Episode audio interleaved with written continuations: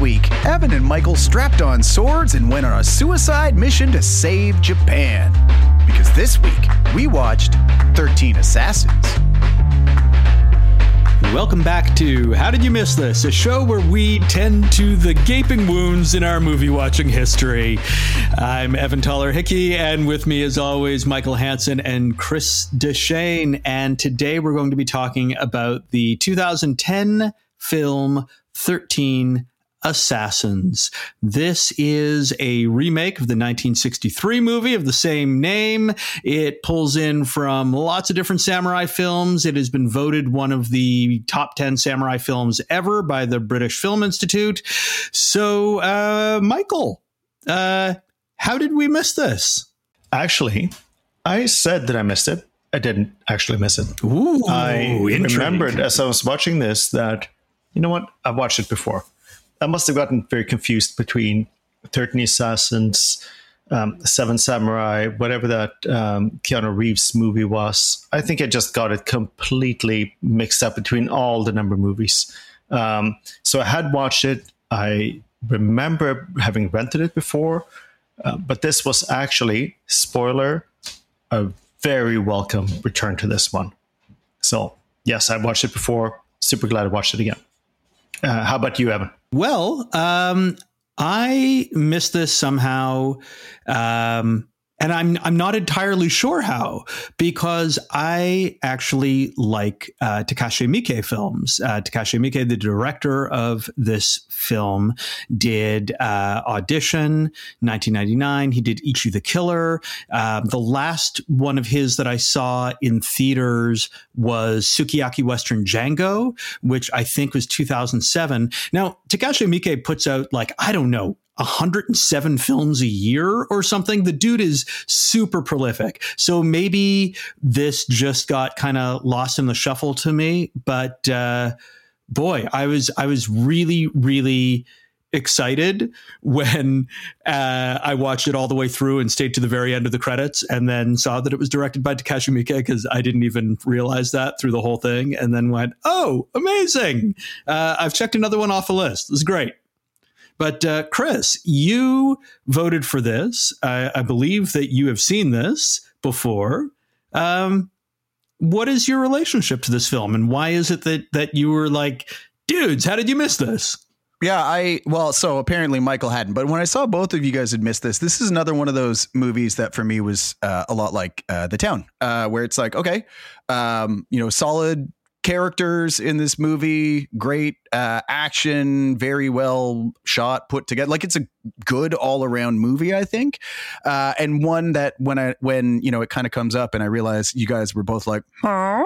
Uh, I was like, okay, well, cool. This is this is an opportunity to throw something in that that neither of you had seen. And personally, you know, I, I I've I'm a fan of um, samurai movies. I'm not going to say like you know I'm I'm I'm deep there in in the knowledge of all things samurai, but uh, you know, there's certainly they certainly hold a, a spot in my heart. Um, so yeah, I mean, when you hadn't seen it, it was an, an exciting chance. This is something I've seen probably, um, you know, a few times since it came out in 2010. Um, and you know, like you're saying, like you know, originally saw it because uh, I was aware of Takashi Miike's other movies, or at least some of his other movies. Like you're saying, he was there's a stretch he was making like four to six movies a year every year. So there's a lot that I haven't seen, but um, knew he made some cool violent stuff when it was samurai stuff and it had good reviews you know was looking forward to it. So uh, maybe before we we get into talking about. Um, what we actually thought about this movie, uh, we want to talk quickly uh, about how it came to be.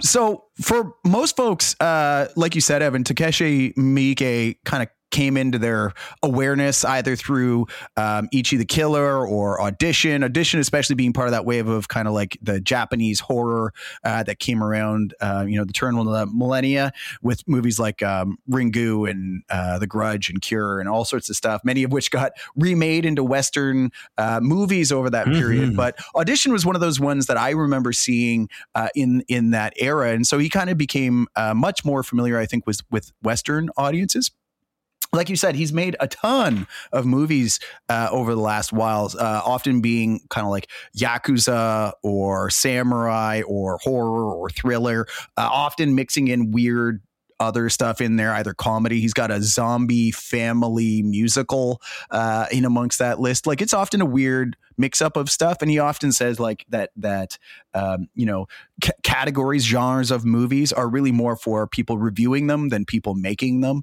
Um, and so um, one of the things that has often stood out in a lot of his movies is just the the controversy around the level of gore and violence uh, that goes into them. So, uh, you know, I think there's elements of that that you can see in parts of this movie, though not nearly as as visceral or whatever as as in his many other ones. Um, and this is a movie that came about, like you said, in 1999. Uh, he had um, Daisuke Tengan, who's the, one of the folks he worked with writing uh, Audition, uh, d- adapt the screenplay from the original 1963 movie made by Eiichi Kudo. Um, and we'll get into where it draws on some some um, you know other inspiration. Uh, but when they made this, this movie was only made on a budget of uh, six million bucks, which I don't know how that fares in Japanese filmmaking, but for me that stands out as a like not a big pile of cash to make a you know lengthy, drawn out you know war movie. Yeah, I think um, they've put every dollar of that up on the screen. It for 16 million sorry, for 6 million dollar budget and and a and a big cast 13 assassins people uh, plus you know the person that they need to assassinate plus oh his army. Yeah. so there's they they did a lot with 6 million and that's super impressive. But it only makes about uh, 18 million dollars back. And you know what? Like that's actually when you think about it a pretty good return on investment making three times what it put out. But it also means that like a, not a lot of people ended up really seeing it outside of of Japan. Um, that said, it got some really solid reviews. Um, you know, Roger Ebert, for instance, and we we speak to his stuff a fair amount, but he gave it 3.5 stars and named it one of the best movies uh, of the year. Um, it's got a 95% on Rotten Tomatoes, even though this movie in Canada, right now when we're recording, is nearly impossible to find. Um, so I'm, I'm glad that we were able to, to track down copies for this. Um, so, Mikael, now that you have seen this, I guess, twice, um, is this a movie that you're happy that you've seen twice. I think you gave us a little bit of a spoiler. And is it a movie that you would um, recommend other people see? I'm incredibly happy I watched it again, and I will uh, recommend it to anyone within, and we'll talk about this a little bit, within this set of, you know, people who like this genre of movies. But 100% super glad I watched it again, and I would recommend this to anyone who I think uh, like this type of movie. Yeah, I'm I'm with you. I am so happy to have seen this movie, uh, and I would happily recommend it to the people who I think would enjoy all the things about this movie that I enjoyed. It is not for everyone. It it is definitely not for everyone. right. Let's be like super clear. Yes, this is this not movie for everyone. Not for everyone. Um, but if you're someone who digs gore and samurais and wicked fight scenes, um, yeah, you know what? Uh, probably one that uh, you don't want to miss. Well, how about you, Chris? Like you've seen this film, what, four, five, six, seven times now? Pro- probably more like the four, but yeah, I mean, um, I, I, think f- for me, it's a movie I would, well, I have recommended clearly. Um, so I, I mean, I think you guys have kind of touched on like, you know, if you're a little bit squeamish around gore. I mean, there's some some terrible stuff that people do to each other. Well, one person in particular does to oh, people yeah. in this movie, uh, which could definitely upset people who are a little bit more sensitive. But otherwise, I mean, it's a pretty solid. Um, you know, action uh, samurai movie. I'll, I'll also say that you know if you don't like subtitles. Uh, I probably wouldn't recommend the version of this movie that's dubbed because the dubbed version I heard of this movie was not great. So if you're not a subtitle person, you might want to uh, you know, dodge that too. But otherwise, like it, it's a pretty awesome movie. So definitely, definitely recommended for me. So maybe that's a good spot to take a quick break. Uh, and on the other side, we can talk about uh, what made this movie awesome and what made it a little iffy for some viewers.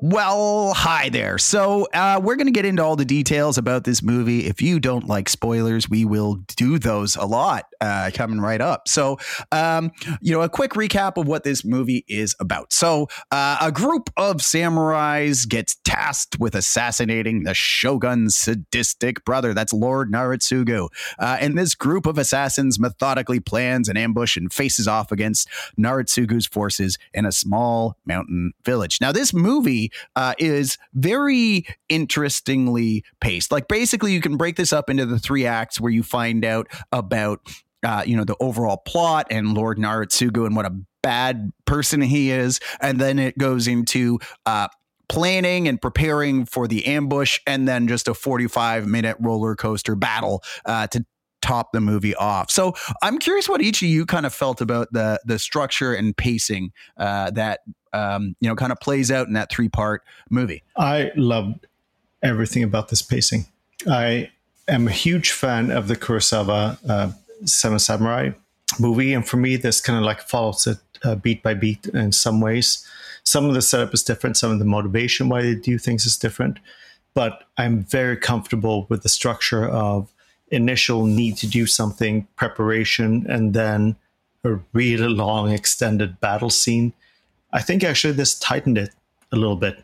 And I didn't think anything felt long or stretched out. I was super pleased with the pacing, how they structured it, the setup.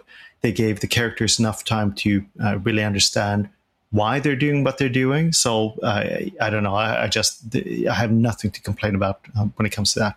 Yeah, I I agree with you, Mikael. the The pacing is really interesting. It's one of the first notes that I I wrote down when I was watching this. Is that the pacing is so different than so many of the other movies we've watched. It feels like it is building towards something momentous. That in the beginning, peace has been shattered.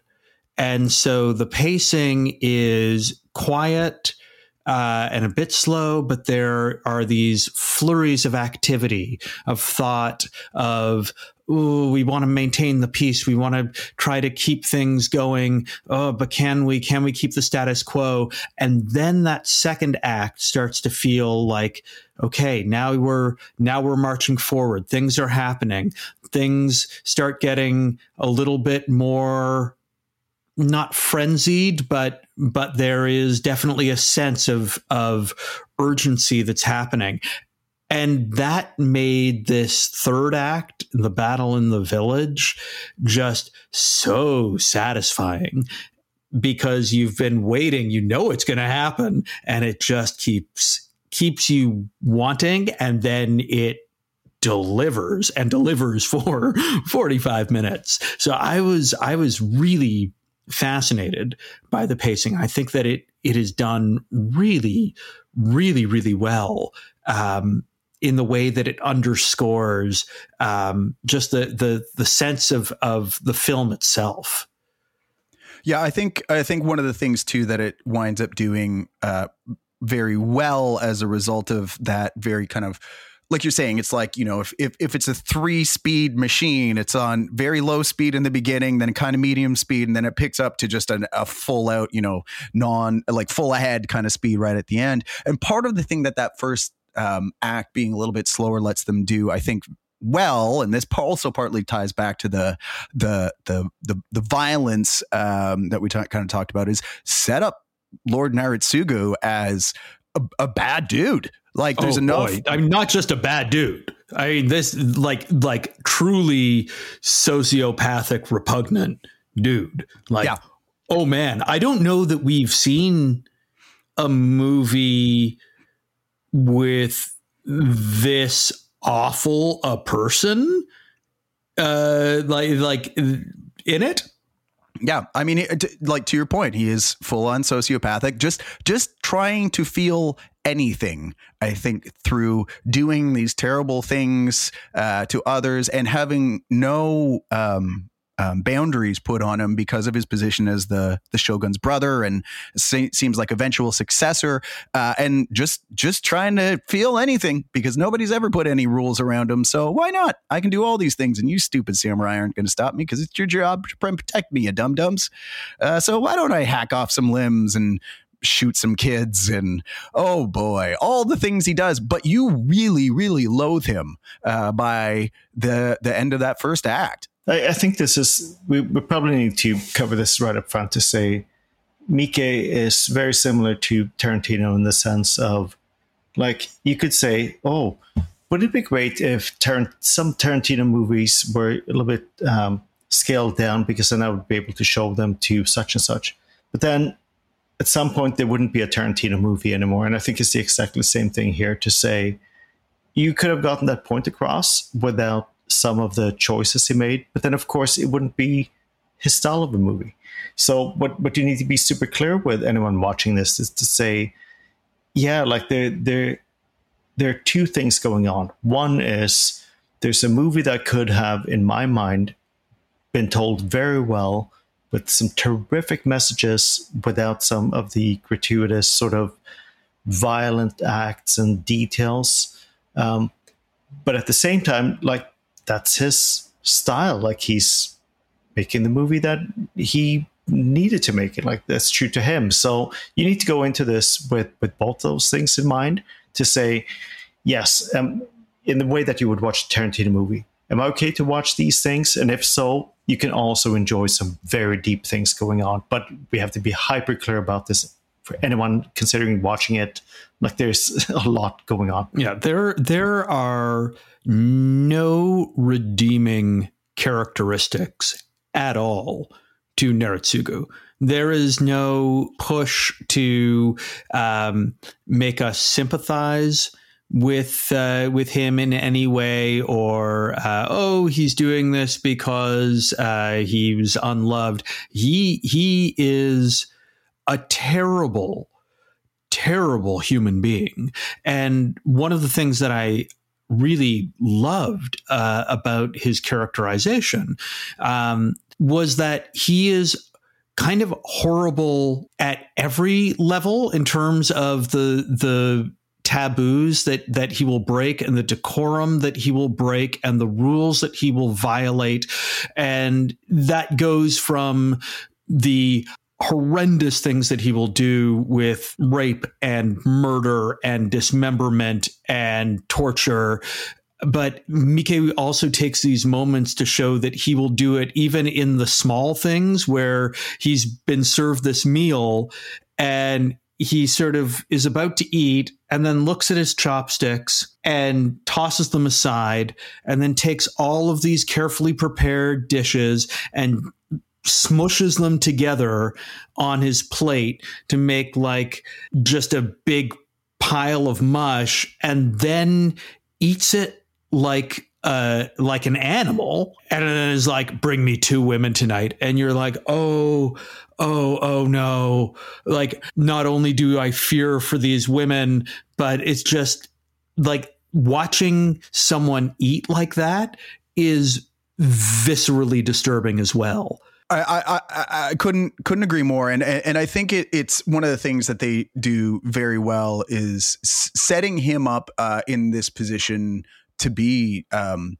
so just all around you know depraved uh, in in this movie in every single way that you can think of uh, because it, it very much sets it up to tie into a lot of the themes that carry through in the movie around um, you know justice and duty and honor and you know what's the right version of those things because you have samurai trying to protect uh, him, Lord Naritsugu. So Hanbei, who's his like right hand man and protector, trying to protect him because that's what you're supposed to do as a samurai. Even though I know he's terrible and I'm trying to stop him from doing terrible things. And on the other side, you've got Shinzaemon, uh, who's the lead, played by Koji Yakusho, uh, who is um, also you know trying to serve justice, trying to carry out his duty and trying to be honorable, but in a much more individualistic way, uh, where he's following his own code rather than the code of the samurai. So I'm curious how you both felt those those themes kind of like tied into the movie and played out throughout. Well, I thought those those themes played extremely well, and in fact, to me, the opening shots really kind of nailed down these themes. So the opening shot of of this is a lord committing harakiri. Uh, so he's doing a ritual suicide, and the framing of it is incredibly strong because the he is in the middle of the shot, and that is not something you see super often. Um, usually, characters uh, on screen are in one of sort of the the other thirds of the of the sides because it gives um, you know a, a, a, sense of of um, interest to the eye when you're looking at it like this. But he's in the middle, which is very very much in keeping with. Uh, the way that Kurosawa shot a lot of things. And I watched Rashomon recent, recently, and so much of that framing uh, when the the characters are delivering their um, stories is the same kind of thing where they are so central to the frame and when you have someone that central to the frame and that they are committing ritual suicide for honor it really does feel like the theme of honor is literally put front and center um, in so many ways. And so I thought that that was really interesting. Then I found out also that that opening scene was uh, almost shot for shot for the original opening of the 1963 13 Assassins. So it adds this other layer that's really interesting of calling back to the original that you know is is also at a time that that uh, Kurosawa would have been making films, and so that that's really um, kind of influential in that. So talking back to or harkening back to um, to its predecessor, but also really making its themes front and center. I thought it was kind of a masterful opening. Yeah, I'll say one of the things about the opening too uh, that I found um, quite uh, different. To your point, like the framing is different, but also there's no sound other than wind blowing and the sound of of um, Lord Mamiya stabbing himself and, and killing himself. And I, I think to your point, the the lack of scoring or anything else under that besides like some wind blowing in the background helps to your point bring bring like what is the point of this movie uh, like really into focus. There's nothing to distract here from this thing that is front and center in front of your eyes of this guy killing himself, which you then find out is because he's leaving a note uh, because he's so upset about Lord Naritsugu. Like front and center, no no music, no no extras, just like this is the shot.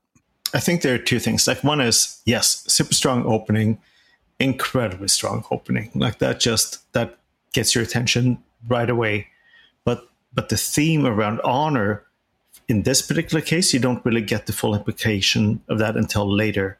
But then when you look at like the the thread of it, so both sides have it. Uh, even Hanbei, who you know is on the the side of the evil lord, he has this whole thing around like just the the fate has dealt him this cards. He's now he's in service of this lord. Like, what's he going to do? Like he has, he's at the core, he's still a samurai. He has to do this. And on the flip side, you have the people who say, like the uh, the at the the top, you couldn't officially sanction uh, the killing of this terrible person because he has a position that he's going to uh, attain. So, like honor goes throughout this entire thing, and everyone has to play out their their version of honor in a different way, but it's constant throughout the entire thing uh, including in the commentary of the people who are not samurai to say, like you samurai, you you're just nuts. Like, but all this chatter about this and this and this, but it's a constant thread throughout everything that they do in this movie, and I just love that part. That that's one of these buttons for me where I just go, oh yeah, that that I, I, love it. Yeah, and and I mean, like like Evan said, this is clearly a little bit of a uh, you know Miike's uh, love note to samurai movies because it does draw on so many other movies. Like you said, I mean, it, it is based on that 1963 uh, movie, so the plot is kind of cribbed from that. But a lot of the beats, like you you were kind of pointing out, are drawn more from um, Seven Samurai in terms of that pacing and that build up for that big climactic battle. And there's also lots of other things that uh, came from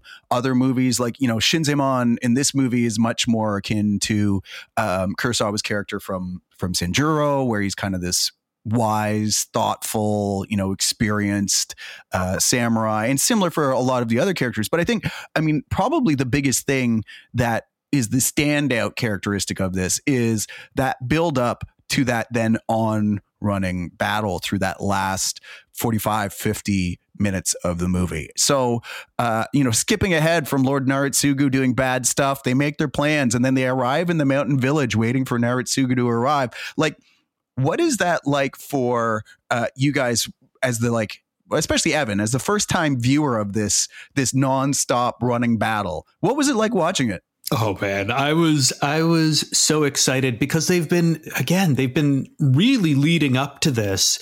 Uh, you know, you've you've you've got some of the training that they do earlier on, and uh, you know it's it, they're like if you don't have a sword, you know, grab a stick. If you don't have a stick, grab a rock. If you don't have a rock, use your hands and fists. Like you you have to kill everybody uh, and it, so so when when you finally get this like super tense showdown and uh you know you you have uh Shinzaemon uh reach into his uh robe and pull out the um the the sign that the daughter of the peasant revolt had uh, written with, with her, her mouth, mouth yeah. because uh, be, because, because awful.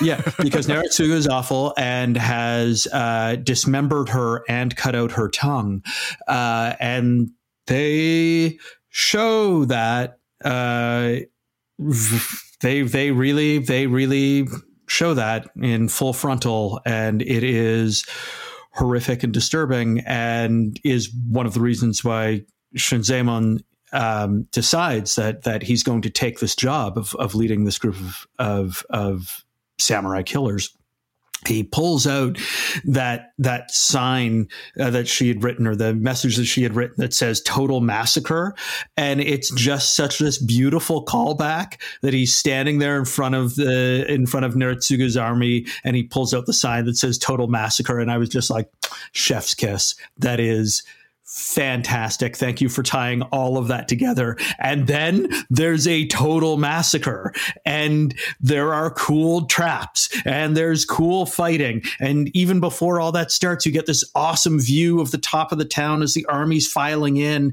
and you see like katanas like hiding in various parts of the of the like the roofs and and you know in the in the roof lines and in bales of hay. And you're like oh oh man this is going to be amazing. And then suddenly there were flaming cows.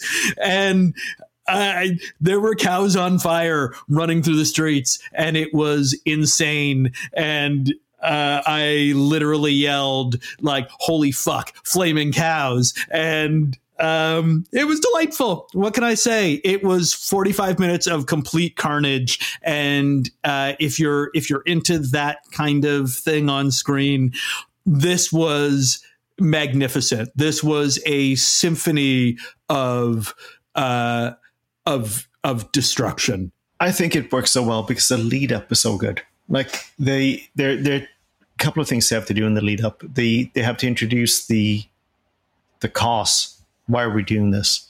They have to introduce the the the people like who are involved in this, and you know, now we're five, now we're seven, now we're nine, now we're eleven, and then eventually they get up to to thirteen people. So by the time that they get into this final thing, uh, it just for me it just makes perfect sense. Everything is led up to this point. They've done all the planning. They've done all the consideration this thing that you were mentioning around the uh, the katanas being littered, like it, it is. I didn't really understand at first, but then I was like, oh yeah, that's exactly what the the John Wick two did uh, thing did in the catacombs. Like you place the swords there because you need them. I'm just gonna pick up another one when I need it. Here and here and here. Everything is so well prepared. All the traps, all the things, all the you, you know, like it's it's brilliant. And for me, it works because the lead up is so well executed that by the time you get there, it just seems like everything makes sense. It's the perfect setup, and you're just ready then for it to be. It could have been twice the length, and it just made sense because the execution was so well done. Chris, is it still exciting seeing it time four? Uh, yeah, I mean, I think I think you called out the flaming cows. Uh, that is probably one of the things that I don't love, but it's the only real use of CGI in this movie, and everything else is done um, practically. So even the fight scenes aren't sped up. There's nothing really sped up in in the film, and the the cows is only the really noticeable. And and when the bridge explodes and some horses and stuff fall fall in, those are the only times CGI oh no happen. Oh no, let's Not talk good. about let's talk about the cows. I wrote down. I wrote down the only effect that is incredibly bad. It was like It's really insultingly bad. It's really bad. Yeah. if they had if they had avoided that, everything would have been brilliant. But yeah, flaming cows, please ignore them. They last a very short time, and then you can yeah. presume to enjoy the movie. But they're so Again, bad. back to the six million dollars, and they spent every penny of it. Uh, and so I, I- I'll, I'll just say, like, I do notice those when I rewatch it, but I don't care because the rest of the fights are uh, so good. And one of the things that I love, uh, so everything from the moment where uh, Kuranaga uh, says, "We commemorate your passage with arrows," is like that's the starter's pistol. Then they start trying to like shoot Naritsugu with arrows, and then from it's just on like Donkey Kong uh, and arrows and swords and explosions and everything from there is just great. One of the things that I love about how the the um, fight scenes are choreographed is they kind of alternate between moments of just like wide shots of like you're saying at first kind of the the town as they come in and then wide shots of some of these battles going on then into some tight shots of the individuals who you don't remember all of the the samurai's names. You don't need to. There's only a couple you need to know and and the rest are like and that guy and that guy too. But what i do love is that um you know mega spoiler there, there's one of them who survived well two one we'll talk about that Two? later May- yeah, yeah. Eh, um, who survive uh, basically out of everyone the 200 bad guys and the 13 assassins uh, two people survive but i love that everybody kind of gets a moment even when they get killed to be like like to your point evan where it was like you know if you don't have a sword you know pick up a stick or a rock or you like you're just going out and taking as many of them as you can with you and they all get that moment throughout the scenes. And probably one of my favorite is um when uh Hirayama's uh student, the sword the sword master guy who's The, like the young one? yeah, the young one is dying, Yeah. looking at Oh. Hirayama taking out guys and then literally fighting with his hands in a rock before he kind of dies as well. Like ev- everybody gets that moment to be like, oh, okay, as much as I don't know their names, what I appreciate is they all came into this like with that theme of like, honor and we're doing something worthwhile especially in this samurai culture that has been kind of um, you know dwindling or disappearing over the last 200 years of peace. And now we get to do something real and meaningful. And the difference isn't that we can fight better than they can because none of us fight very well but that like we're coming in to do this right and go out like real samurai. And that's what i love throughout that big fight and it still holds up for me. I, I I think you touched on two points that stood out for me. One was you mentioned uh, uh, Hirayama, and when he presents his uh, pupil, there's this whole discussion about like, is he too young? And there's this whole thing around like, um, you know, that the um, devotion doesn't know age, and it is so samurai. It is so Japanese because it's the whole thing where where there's this exchange around like, oh, my logic was too shallow may we ask for your help? And that way of rephrasing it, it is so honorable. Like this is again like one of these illustrations of like how you flip it around to say, you know, we not just saying, "Oh, I'm sorry, I said that," but it's like flipping it around in a way of saying, "You, what you bring and your devotion to it." Um, and the way of doing it is just like for me it's like a perfect illustration of it. Then the flip side, though, one of the things I had about this movie, and this is going to sound terrible, I could not honestly, I could not keep track of everyone's name and who they were at all times because everyone are dressed the same. Everyone has the same top knot uh, hair Yeah. and cut. Black outfit. and the names are not Yep. the names are not super intuitive to remember. So there were times when I was like, wait, which one is this? And that would not be a problem in the third viewing, but there were times when I was like, I don't know who just died. but you do know which side they're important on. character? You do know, Oh, because absolutely. it's very clear these are one of the 13 versus these are the prince's uh, bodyguard or whatever. They're all at least dressed. So I will say you can at least, and I, I understand first viewing versus second viewing versus whatever if viewing for me. But I will say, like, I think you can at least follow who is who. Um, it's it would be very easy to perhaps lose track of them if they didn't have kind of the the different wardrobe, helmets, you know, whatever garb uh, that the the um, guys wear. So at least you can follow it. But to your point, which one? I ooh, yeah, it can be easy to lose track of some of them for sure. Don't don't get me wrong. Like the the the use of the round helmets, the use of uh, the fact that the evil uh, lord is the only one dressed in white like that. That's brilliant.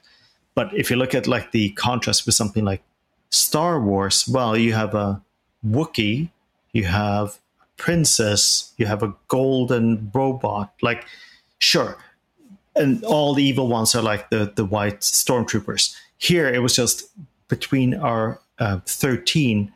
It wasn't always super easy for me to keep track of them. That that's all I'm saying. But you're but you're 100 percent right. And I, I think that that's not something to really be ashamed of, Mikael, because this also kind of felt a little bit like Platoon for me, where there are a few people that you really get to know. You know, like you really get to you you know Shinzaemon, you you you know you know like his nephew. Um, you know, there's a, there's a couple of other uh, characters that that you sort of spend a little bit more time with as well. But there's like seven of these samurai, perhaps, where they they come in very very quickly. It's sort of like, okay, here I am. Also, I'm bringing my three friends. Great, thank you for joining us. And they disappear for a chunk of time um, when the party gets split up, and there are you know oh we've been you know here helping prep. So everybody to chris's point does get like an amazing kind of send off but there are a number of people who very sort of platoon like are like okay so i i sort of know who this is but not really but i know that which side they're on and okay, they had a really cool death and it was neat seeing them fight. Um, but, uh, you know, they're not, you know, they're not uh, Shinzaemon, they're not uh, Hirayama, you know, they're not, uh, uh, you know, Shinrokuro or, or, you know, people like that. One of the people you know, yeah. I will say um, one of the things that I do enjoy about this movie too is the unevenness of the sword fighting uh, in this movie between all of them too, and it was actually uh, something that Miike made a point of uh, with especially some of the younger actors who hadn't been in samurai movies and stuff before. I mean, they make a point early of calling it out of like no real samurai has used their sword in battle in forever. So none of us really know how to do it. So it's a challenge for everybody. Um, so there's only a couple people who look genuinely good with their swords. Uh, and he, uh, in preparation for the movie, basically took a bunch of them and said, "Great, you've never done a samurai movie before? Cool. Here's a sword. That's it. No training, no no classes, no whatever." So a lot of them went into it not knowing how to use a sword because he wanted them to come across uh, kind of in the same way that we're talking about them a little bit is like these young samurai who have never done this before and aren't even that noteworthy other than they're looking for kind of a good samurai death but they aren't brilliant swordsmen. They're just kind of like trying to overpower their enemy with their sheer uh, will and defiance and whatever. Their goal of of you know winning the day and killing this bad guy. Um, but maybe here's a good spot for a break. And on the other side, maybe we can talk about some of the other ways that how this movie uh, looks and how uh, Miike puts the camera on a scene. We'll be right back.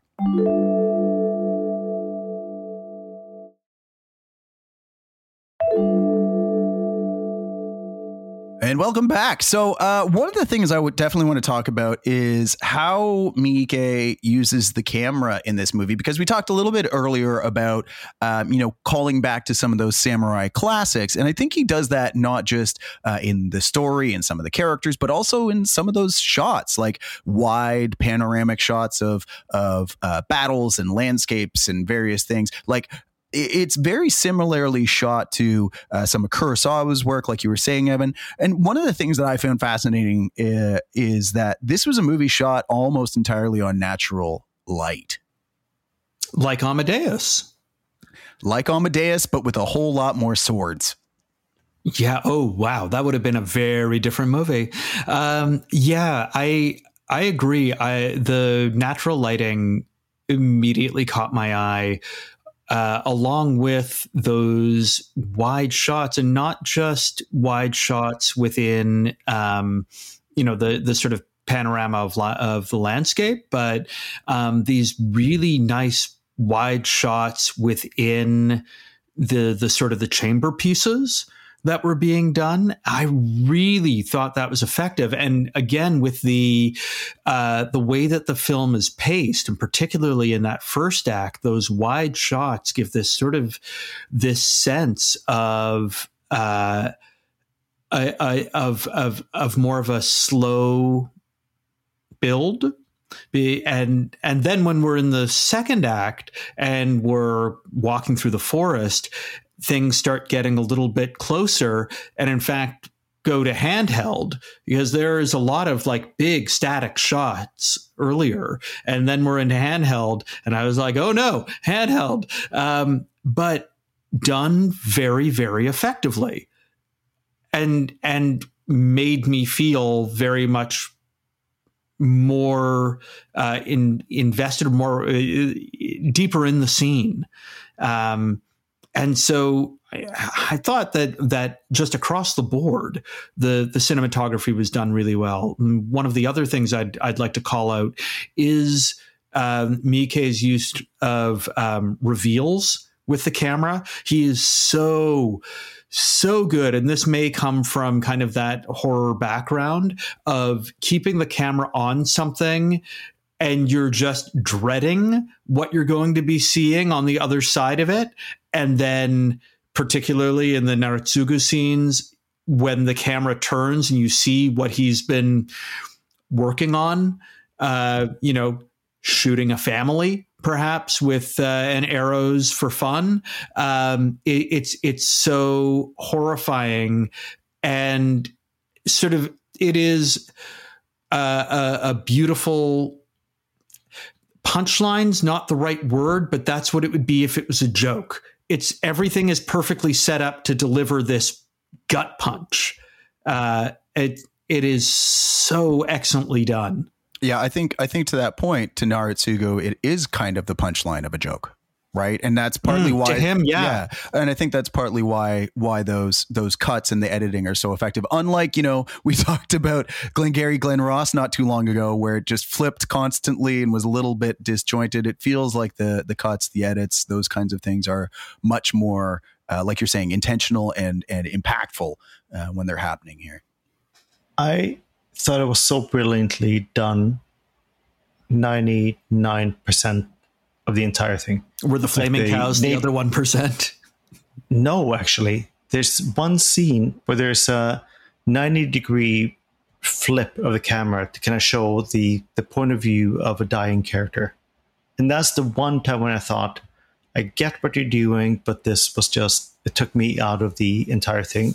Everything else, like you said, around like the nature shots, when to zoom in on a person's face, like the the entire intro it is way more gruesome to just show the facial acting of the person in the beginning uh, uh, killing himself than if they had shown the detail of it. Like all the zoom in, zoom out, zooms out are brilliant, but this thing around the 90 degree flip for me was like, okay, well, hang on. Like that, for whatever reason, took me out of it. But otherwise, everything else I thought was just like, so cleverly thought. Yeah, not not as egregious as uh, the Enter the Dragon Kung Fu Cam flip, but uh, yeah, I, I I can see how that could be. Although I actually quite like that one because it's just that dying moment for him. But I, I, I can definitely say how that would work. I think one of the things for me too about the the lighting in this movie, um, because the beginning of this movie is all kind of um, cloak and dagger stuff, right? Uh, the Sir Doi has to go and get somebody to go kill Lord Naritsugu, and the other people are aware that well, he's got to do something, and they're trying to kind of sniff out what each other's plans are and what's happening because it's all done in these chambers with candlelight and it's dim and it's shadows. Like I think it really helps. Um, make that point of what's going on in that first act is it is all happening behind closed doors and nobody's really aware. And it is this very kind of um, you know stealthy exercise that's that's being undertaken. And then as you move on and you move outside and it, it lightens up a little bit you still kind of get these great um, you know contrasts of moving through the the kind of like shade of the jungle and then the more open space as you have this battle in the town. But I, I just love how much the the lighting underscores just all this stuff that is is you know top secret and stealthy and kind of ill intent stuff happening uh, in the first act, uh, which I thought the, yeah. the lighting really helped. Yeah, and I think that that to your point, um, the lighting is is doing so much underscoring, uh, and the music in this film isn't. There is there is a very minimal amount of score in this film, and that is really interesting and really effective. I mean, we spoke earlier about how that that first scene of uh, of the the suicide, you just hearing you know the wind and the, the sound that the that the uh, uh, sword is making as it rips through cloth and flesh. But there, all of these places where uh, perhaps a, a, a, an American film, North American film, might um, use sort of tense music to underscore this cloak and dagger stuff. It is silent. It is room tone and people just shifting and that was extraordinarily effective to me. I started only really noticing the score when they were doing kind of these transition scenes of like, oh, now we're going to show horses, horses. Now we're going to show, you know, the horses, the horses galloping on their way to do this thing. Uh, so as we're cutting and traveling, now we have kind of that epic scoring. But when things are serious, we're we're using silence as the score and it is just absolutely masterful.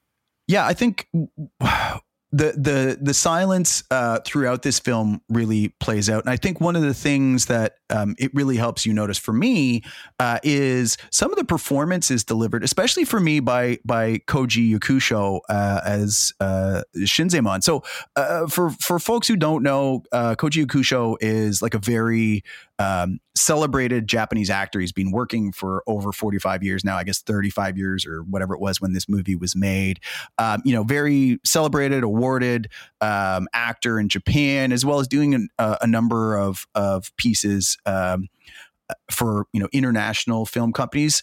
Um, and like his his role as as Shinzaemon, I think he, you know, is often having to be serious, but he has those moments where you just go like, "Oh, wow." Like the moment for me when you have that that discovery of the young woman who's um, had her arms and legs chopped off, and he just has that moment where it turns back on him, and he smiles in this kind of like, "Whoa, what is, what's going?" And you realize he's like, finally I have a reason to be alive again. And it just plays out so well on his face of just like like that smile that he's able to put on. And I think there's something about um, his face. Anytime I see him smile throughout this movie, where I'm just like, man, when that guy smiles, something's either like something really gets to me about how he's feeling. So I, I don't know about how you felt, but I, I really loved uh, Koji Yakusho as as Shinzaemon in this movie. I, I absolutely agree with you, Chris. I, I mean, there are. I, I don't know that there are really any false notes. Um, you know, with with uh, Yakusho's performance, or really with any of the performances, uh, they're just they're they're really excellent across the board. And The supporting cast um, are are watchable, so so watchable, and uh, everybody's just everybody's like there to play. Uh, you know, I I particularly uh, liked uh, Hirayama. Um, I thought was just so badass, and um, it, you know, like it, it was just it, across the board, like really excellent performances. Some very small, very serious. Sir Doi comes to mind for that. Um, some that are uh, comedic and and you know pretty big, like like Kiga Koyata, um, the the woodsman. Um, but they they all feel like they're in the same movie, and they all feel like they are really invested in in these performances. Yeah, but particularly like it, you need you need the central character. You need someone to bring sort of the the thirteen together, and I think that that is so important to have someone who's believable around. Essentially, coming back. You know, the introduction of him, that that scene of them, him sitting there fishing with the other fishermen is just incredible. It's kind of like the whole representation of being brought back into real life, and then little by little, exactly like you said, the the whole thing around fate having called him back there. His hands are shaking, and then he lets the moment sit, and he calms down, and essentially says, "Okay, I'm in." And then from that point on, all the people that they managed to bring together, uh, it, it's so much of it is about him as the the core and I don't. I'm I'm not sure what that would look like with anyone else. I, I don't think it would have been as effective because his presence, he's so believable in his, uh, you know, what, what's driving him and why he's coming back to do this one thing. So, yeah, I, I don't think you can um, say enough about his performance. Yeah, I, I, I'm, I'm a very big fan. I mean, he's been in a couple other movies. I, I mean, in fact, he, he just won um, Best Actor at at Cannes this year uh, at the film festival too. So, like, you know, he, oh wow, he's he's somebody who's had kind of this enduring um, presence in Japanese film because he, you know, his big breakout role was uh, "Shall We Dance" in in the '90s, and you know, here he is, thirty years later, still um, you know, winning awards on an inter- international stage. And I, I, think to your point, Mikael, like I can't imagine too many other people kind of having the right gravitas, but also you know levity and whatever at the right moments too. Uh, but Evan, I, I, think you're bang on too. Like I think there's there's those moments for for everybody, even if you don't know everybody in detail. A lot of them get those moments, including um, what's his name, the guy, the Ronin uh, guy. Say, perfect example. I can't remember his name. The Ronin guy with the spear, uh, who's like, "Hey, I'll work, mm, I'll work mm-hmm. for you, uh, but you need to pay me." Um, and they're like, well, shouldn't you be doing this for honor or whatever? He's like, look, I got some debts and I want to bury my wife and make my own preparations. And you know, like there's just those moments where you're like, all right, this is this is an all right guy. And to your point, Hirayama is just like a badass sword saint kind of dude. And it's very much of the like Musashi, you know, dedicated to the sword. And when he goes through walls of guys one after another with real cuts, you're like, that guy actually looks like he knows what he's he's doing when he's swinging that sword. So they all get at least a little bit of character, uh, even if not. I think the one character um, we've kind of already talked about the character, but what about the performance of uh, Goro Inagaki as um, Naritsugu? Haunting. He's fantastic. Like he he he is he he he makes you hate him so so much, and his death scene is really, really good. Uh, where he's like, "It hurts. I'm, I'm, I'm scared. This is the pain. It hurts. I'm, I'm scared." And and it's like he's processing an emotion for the first time. Uh, that something has been done to him, and I, he's dragging himself across the ground and he you know but then is ultimately like yeah i'm gonna die but this has been the most interesting day of my life yeah and it's like oh my god please somebody chop Stab off him this again. monster's yeah. head yeah it, it, it's it is one of those things that makes you want him to die all over again because he's terrible and as much as he has that moment of fear it's also the like finally i felt something thank you people for giving me something to feel. And there's the thing about that earlier as well. So, so first of all, about his performance at that point has um, been all about expressing no emotion whatsoever. He is so crazily calm in everything he does that that is scarier than anything else. If he had been over the top into it, maybe it would have been like that's just a ridiculous villain. But the fact that he shows nothing, and then the second thing is like when when he has this realization, oh, is this is this what it was like? Is this what the the era of war was like? I can't wait to bring this back. When I'm in power, I'm going to bring all of this back. Like that aha. You and and you just realize that this is the most dangerous person uh, in the world because of that combination of things. Like just I feel nothing. I want to feel something, and look at this chaos. I can't wait to bring this back to make me feel something again. So, one of the supporting characters in this movie raises a lot of questions. So, Kiga Koyata, aka the woodsman or the hunter, uh, aka question mark. What else is this guy? Like, what is the storyline that you think plays out with him? Okay, so that is a really good question because I was wondering that a whole lot because um, I mean, he he doesn't seem to feel pain.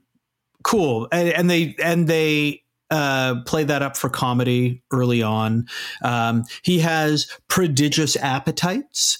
Uh, you know, uh, uh insatiable both, both for, yeah. for, for insatiable appetites sexually. Uh, also, um, seems to be sexually omnivorous, uh, which is delightful, and played for laughs, but it is pretty entertaining. Um, and then he, is definitely killed with a sword through the neck. And at the end, you know, shows up and and is like uh, talking to to uh, Shinzaemon's nephew, the the one other survivor, uh, uh, Shinroku, and he's like, "Well, I saw you die," and he's like, "Yeah, you know, this isn't as bad as like uh, fighting bears, uh, you know, that I do. Uh, you know, if you samurais, you you you, you, you know, you're kind of you're kind of whatever." And then he goes prancing off. Um, I was wondering, like, is he like uh a, a god, a demigod, a, a yokai, like like a, a, a, ghost monster kind of thing, and and it got me wondering as well if uh, a, a, Japanese audience, like if he is coded um, a certain way that we're missing um, for being you know westerners watching this film. Like if a japanese audience is like oh because he did this, this, and this, obviously he is this thing. Like you, the bad example would be like if we're watching a movie and then there's somebody dressed in green and is like, uh, yeah, you know, I can't wait to get back to my pot of gold. And you're like, oh, obviously that, you know, that's a leprechaun. Um, so, so I, I think he may have been a supernatural entity. That's that's that's my thought for me, it was so funny because I I did not pick up on any of this my like the, this most recent uh, viewing until I was like, hang on, didn't he die? Because all I could kind of think of is that he was there to be this uh, uh, Toshiro Mifune character from Seven Samurai and like all the, the Kurosawa movies. Someone is just like a little bit funny, a little comedic, the outsider, uh, outsider yeah. trying yeah. to do right. And so all I could see was that. But then when I when I kind of was like, hey, hang on, what's going on? Why, why is he back? And I read up on it. My favorite theory was that no one else saw him, and that it was just uh, Shinroku who saw him because he represented something for his life. He was the one who was kind of wobbling between uh, Samurai's life or doing something different. He was the one who was kind of saying, but going back to uh, his wife or doing this and constantly going through this shift. So the idea that no one else actually saw him and it was only uh, his own representation of kind of like going through, uh, you know, this versus that, that really resonated with me. It's like, okay, That was his internal struggle to say, do I go this life or that life? So then at the end of it, he was just like every argument that they have. Oh, you samurai are so nuts. Your your sense of honor, your this and that. It's no fun. Um, that's what that all represented. So for me, I, I love that. That's what I'm going to go with. That's uh, that's really I, I, like that argument a lot, uh, especially because I think like his his the uh, Shinroku's wife and Upashi, the uh, object of desire of uh, of Kiga, are, are played by the same woman, and and you're right. There is the there is that bit where where Kiga's talking about uh, you know how amazing this woman is, and and he's speaking only to uh, Shinroku at the time because they're like on night watch kind of thing. But uh, I don't know. But the, but every but other people talk about the woodsman. They they hit him in the head with with sticks. They they chat about how great he is. They cut him out so, of a tree. Yeah, yeah. I know. I I so the first time I saw this movie, I I was what's the right way to put it? I wasn't thinking too seriously about it. I was like, oh, that's weird. I thought he died. All right, whatever. This was awesome. Uh, and then kind of looked it up after, like Mikael did, and then it's the okay. Well, there's different permutations. To your point, Evan, it's like maybe he's some sort of uh, you know, demon, whatever. Like they're in the mountains around trees. That like that's a spot where there's lots of these spirit kind of creatures. Okay, uh, um, Upashi when they when they see her uh, when he has that flashback for a moment is eating something, the contents of which I'm very upset to consider. Anyway, um, and it's like, okay, is this a thing that demons or whatever, you know, with these evil spirits or whatever would be doing? But also, like, the other version that I heard besides the one that Mikael had was that everybody died. Uh, even Shinroku died, uh, and they're actually just meeting uh, kind of on the way to the afterlife or uh, you know whatever that kind of thing too because when he's like hey you died and he's like uh you know you know I'll see you in the next life it was like okay well so and I don't know one way or the other that you can really say it's any of them uh, because you're like yeah. okay it could be that it could be this and Takashi Miike has never really said oh he's this so he's been very right. tight-lipped ever since but I feel like that everybody's dead um, theory is undercut by the final shot of the film, which is uh, uh, Tsuya. Tsuya, um, Shinroku's uh, wife, or or certainly the the woman that he's living with, like coming like the shot of her like look basically looking up and smiling, like yeah. Smiling at somebody off camera. Yeah, and so in theory, that Shinroku coming home, right? I, I, I agree. I'm just, it's really the like, I think we can poke holes in any of these theories just as well as anything else. But I do think tying it back to something Mikael said earlier, part of his role is to point out the the goofiness, the insanity, the whatever of the way samurai do things, right? And I think that's something that this character kind of helps um, make a little bit more sense of. Is this way of like honor and duty where you just have to get yourself killed for all these stupid reasons and whatever. Like this is dumb. You guys are dumb. All of you samurai are crazy. And I think it it does help uh, underscore a little bit uh, the the point of you know Shinzaemon and the crew. Like there's a sense of like individual honor and duty that they're carrying out, which he still thinks is a little bit batty, but at least it's the fun version of it. It seems. Yeah, I mean, he seems to be totally into uh, plan of like going to America and becoming a bandit. Um, you know, it, uh, and I really like that Shinroku kind of like shuts him down. It's like, oh, you know, oh, you're not coming, it, where which is sort of like just like say hi to Upashi for me, and Gigo's like, okay, and goes skipping off, hopping over dead bodies and Clicking dead horses, heels, yeah. Uh, clicking his heels. um, but uh, I but I really, I kind of dug as well, like Shinzaemon's like nine words, which like I, I will I paraphrase here, but basically like being a samurai sucks. Yeah, and it's it's it's great. Uh, this this whole movie is is just delighted me.